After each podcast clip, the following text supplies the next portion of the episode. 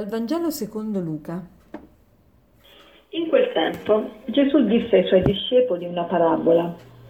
Può forse un cieco guidare un altro cieco?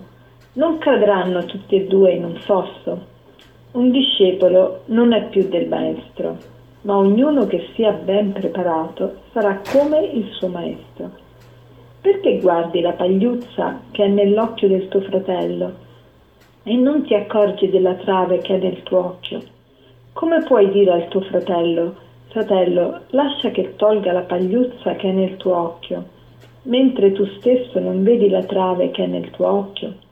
Ipocrita, togli prima la trave dal tuo occhio e allora ci vedrai bene per togliere la pagliuzza dall'occhio del tuo fratello.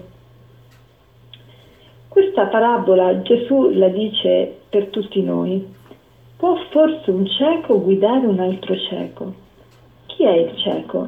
Il cieco è una persona che non ha l'uso degli occhi, non riesce a vedere con il canale privilegiato per vedere che sono gli occhi e quindi non riuscendo a vedere anche il suo eh, incedere è un po' incerto, il suo camminare è un po' incerto, quando uno non ha la vista non cammina tanto spedito, deve stare ancora più attento, ha bisogno di, dell'aiuto degli altri o quantomeno di un bastone, di, dello sviluppo degli altri sensi più particolareggiato.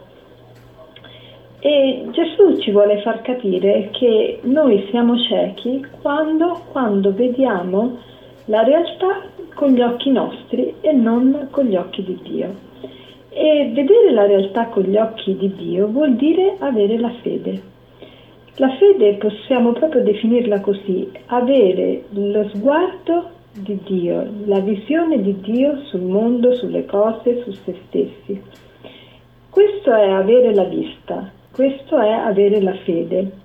Allora oggi concentriamoci su questo, domandiamoci, ma io vedo la realtà con gli occhi stessi di Dio, come la vede Dio?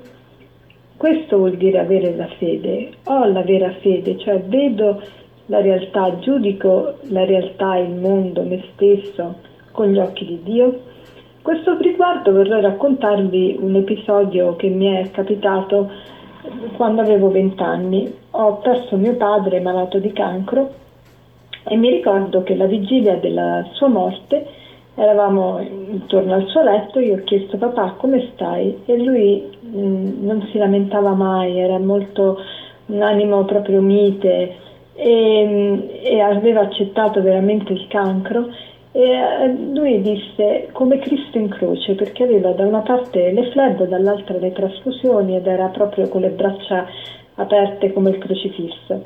E poi ha aggiunto ma non ti preoccupare, io ho il biglietto diretto Roma Paradiso e ha detto anche non preoccuparti nemmeno per te, perché io vedrò la realtà con gli occhi stessi di Dio e ti aiuterò di più di là che non di qua, proprio perché avrò questa questa visione. E questo mi ha colpito molto e ho pensato, ogni volta che noi abbiamo la fede veramente vediamo la realtà con gli occhi di Dio. Allora oggi chiediamo al Signore questo dono di vedere la realtà, giudicare la realtà con gli occhi stessi di Dio. E come facciamo ad arrivare a questo punto? Qual è il segno che ci fa capire che vediamo la realtà con gli occhi stessi di Dio? Se giudichiamo le cose come le giudica il Vangelo. E proprio prima di parlare di questa parabola Gesù aveva dato un'istruzione sull'amore dei nemici, sul vero amore che consiste non solo di amare quelli che ti amano, perché questo lo sanno fare un po' tutti, ma amare anche chi ti si oppone, anche chi ti fa del male.